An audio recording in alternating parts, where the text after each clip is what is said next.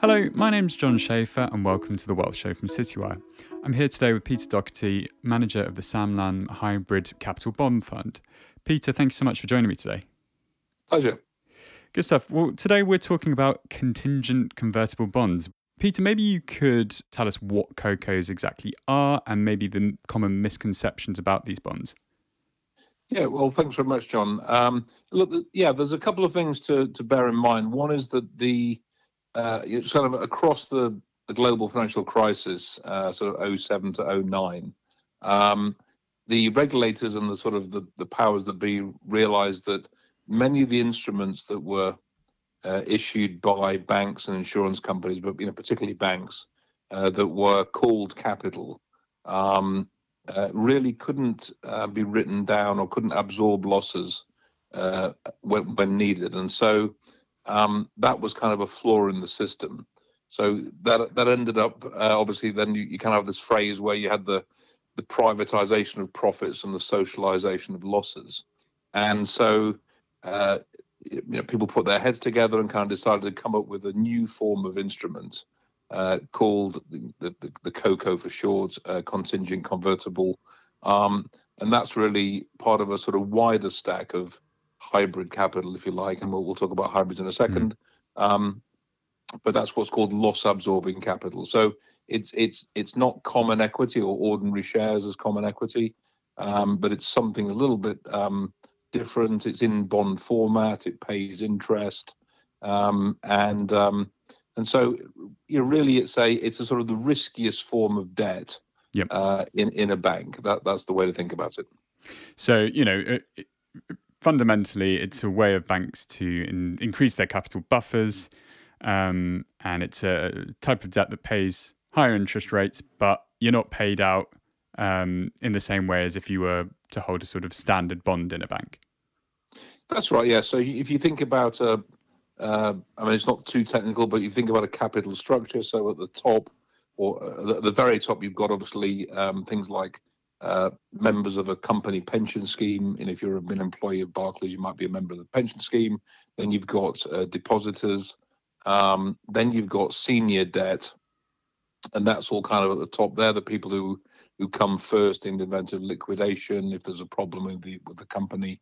Um, yep. At the bottom, obviously, you've got shareholders, and then in the middle, you've got this stack of stuff called hybrid capital, um, of which Coco is the sort of most junior or, or, riskiest. And I mean, the way to think about that is that you, and it, it does apply to some recent events, of course, is you, you're taking the view that this company is going to remain solvent, remain in business.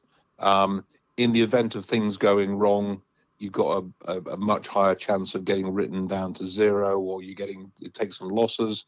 And in exchange for that, uh, that risk of of having a problem in liquidation or in takeover and under bad circumstances, um, you end up um, getting paid more along the way. So you get sure. a much higher rate of interest uh, along the way. No, now, obviously, in, in this situation, um, there was a problem. The Credit Suisse COCOs were, were written down. We're talking $17 billion here. Swiss regulator allowed this to happen. Um, y- you know, the, the crux of it is is that the equity holders were paid something, at least m- maybe a lot less than the market cap before that weekend. Um, but do you think that set a bit of a dangerous precedent in this market? Yeah, look, I think there's, there's a few differences uh, and, and then some similarities between uh, sort of the wider CoCo market and the specific Swiss and, and then the, the very specific Credit Suisse situation. So, a couple of things to, to bear in mind. Um, the Credit Suisse is outstanding was a, between 5 and 6% of the market, so it's quite a high percentage. Hmm. So, if you're an index fund or an ETF or something like that, you, you will have owned that. Um, and of course, as a name and, and a and a, a country where uh, you know r- rule of law and sort of uh, banking professionalism is very high and, and, very well thought of. Um, you know, the idea that Credit Suisse would be um, uh, you know taken over in sort of a, a, potential collapse and and then have Coco's written down to zero.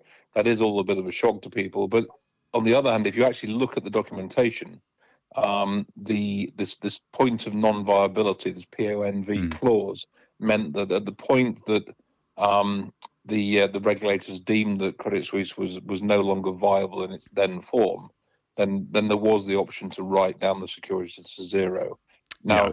you know, I, I think you know behind your question, which is a good one, is really is that sensible in a world where equity holders uh, get paid something and retain some upside, albeit small? If equity holders had been given zilch, then I don't think there would be a case. I don't think you'd have lawyers sort of um, chasing this. But because they have been given something, that, that there's surely a case here. Well, yeah, you know, yes and no. I think I think that's right. I, th- I think, look, I think there's two things going on. Imagine a world where the uh, the, the, the, the Credit Suisse CoCos had um, uh, been converted to equity and, and been treated the same as equity.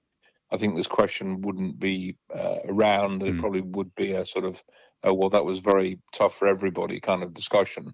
Um, and actually, the difference in value for UBS and for everybody else in that scenario, in, you know, in relative terms, is small. That might have been a 20 or 25 percent recovery on those bonds as opposed to zero, but that would have made a big difference. So, uh, the other thing I would say on a kind of you know, sort of higher level basis is there aren't that many of these events, and you only really find out what's in the real detail, you know, when someone goes through it. And I, I would say that, you know, you, you know, kind of behind your question again, most people would say that it is reasonable for um, for sort of CoCo holders to get treated no worse than equity. I mean that that that wasn't mm. actually in the Credit Suisse docs. There was this option to do what's happened. I mean, and, and if people don't agree with that, they can go through the the process um, with the authorities, and that there probably will be some legal challenges, or, or at least a certain review of what happened.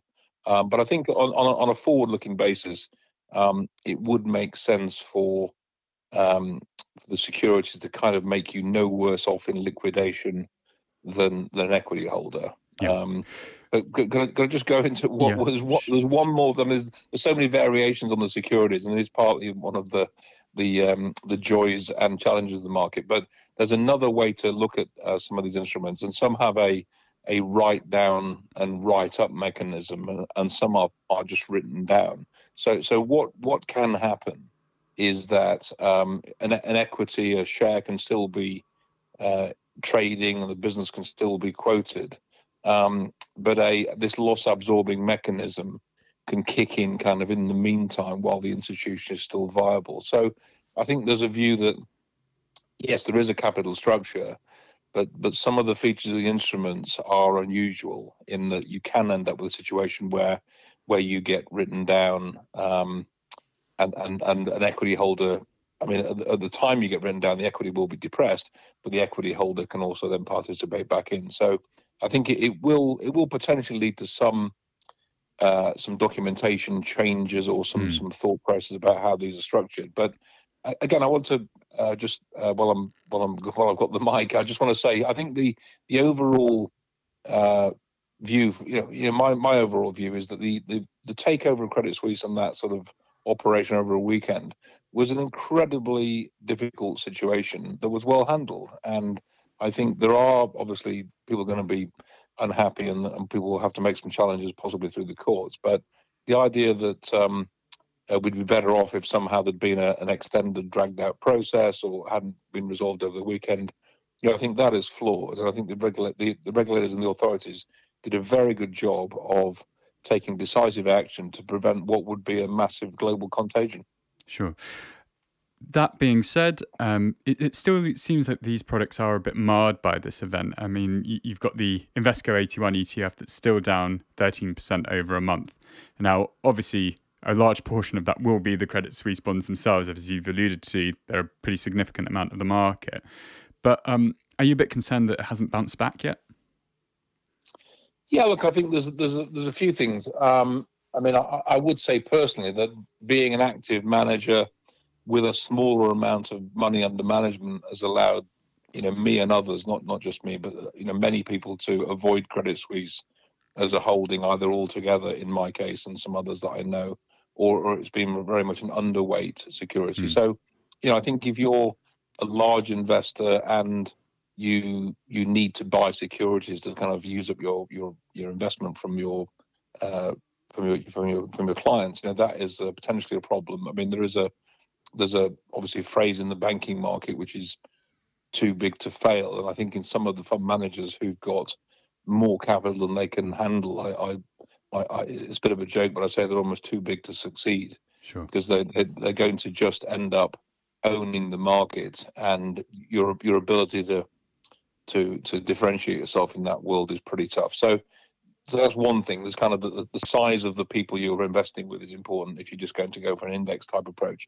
But the second thing is, um, yeah, it is a tough period for the market in the sense that um, uh, you've been promised that banks are investable again, that it's a sector which has some good returns, and then this is a, a sort of you know bolt from the blue, and it's it's kind of a bit of a lightning strike, and suddenly the sector is down. Um, having said that, again, um, it presents opportunity. There are some incredibly well-run institutions um, with uh, fantastic liquidity, very limited or no uh, deposit beta risk. Of mm. talking about this new this new world of deposit flight, um, and if you can pick up those securities, um, you're going to get paid now, you know, 10 to 12 percent uh, per annum, uh, and that's up from sort of six to eight, you know, a year ago, and that's a great number.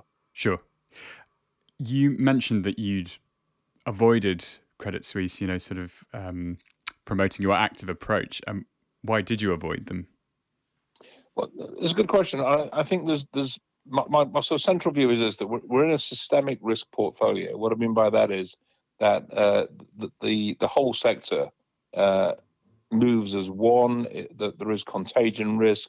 You know, banks are inherently risky, and um, anytime you see noise, what I call noise, or just you know lack of clarity, or just events going on that you're not quite sure about, there is not that much need to own that name unless you're getting paid an extraordinarily high return, which wasn't the case in Credit Suisse, Cocos, or other parts of the capital structure.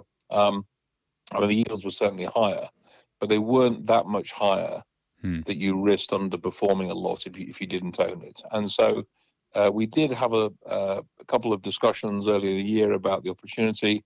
And, and as a group, we said, look, if we have a year or two years where you don't hear from Credit Suisse in terms of regulatory uh, risks or, or, business risks. And no, no news is good, of, good news in this yeah, case. They had a, they had a, yeah, they, had a, they, they seem to uh, uh, manage to attach themselves to most of the negative events over the past pretty much two yeah. or three years in terms of you know going to a bit Archegos and um, Greensill and other things. It, it, was just literally you could just sense that the, the lack of controls and lack of um, uh, uh, discernment of the business they were doing yeah. was going to cause them a problem. And uh, it wasn't a forecast around um, being taken over and kind of insolvent, but the point was you didn't need to own that. Well, and, and, and, so, what, but what's happened now, which is nice, is that the differentiation between names has gone up a lot. So what we call dispersion of yields or, or opportunity is now much more differentiated, which is which is a good thing, mm. I think. Are there any other banks that you feel the same way? For for example, I don't know if Deutsche Bank issues a a Coco, but but uh, are they in the sort yeah. of same league? Yeah, they've got a number of issues, and we were very close to picking up some Deutsche paper post Credit Suisse, and, and Deutsche did come in for some some sort of very uh, singular market price action. Put it that way, you know, the, the Cocos and other parts of the capital structure of Deutsche got very heavily sold off. Um, we, we, we didn't buy that, and others have done that, and it's recovered very well, and, mm. and they've done very well out of that. I think Deutsche had most of its problems, um, you know, three or four years ago. They've been through their tough times. Um, they are much more stable, but again, um, that's a name which I think, you know, don't forget our funds are long only, right? So we only yeah. have the ability to own the securities or or not, and so we can't uh, buy derivatives. We don't buy hedges. Uh, we can't short the equity or do other things. So again, I think if you have uh, more tools available in a particular fund or strategy, nothing wrong with owning Deutsche Cocos either outright or, or you know, long one, short the other. Um, that's all fine. Um, I, I, did want to say there are there are uh, opportunities that have come up. I just want to mention a yep. couple of names. Uh, you know, uh, people have got different views on things, but um, Investec is a name that we've been very happy with for a long time. Um, now, that's because they've been uh, very, very liquid and with a lot of surplus capital, um, and they've just announced, as you might have seen this week, that they're uh, selling the wealth business sure into Rathbones yes. and, and, taking an equity stake from that. I mean, um, how much difference does that make in, in, in this asset class? Um, I, I, mean, in terms of that specific transaction, you know, not that much. It probably uh, de-risks the whole thing a little bit and, and add add some other risk in some ways and, and takes some risk in yep. some ways. But I think it just kind of exemplifies the fact that they are a very um, you know liquid sort of conservatively run business, and that's good for a CoCo holder. Um, and then another sort of slightly um, smaller, you know, niche strategy, but again, an interesting name is Irish Permanent. So they've got a euro issue. And again, if you look at the Irish economy, it's got a budget surplus. They're making very good revenues. Um, the uh, the economy is much more hmm. balanced. Uh, the banks are, you know, kind of uh, an oligopoly with with sort of three or four large players. Very stable economy, and um, and and that that instrument is paying, you know, close to fifteen percent in sterling if you okay. do the currency adjustment.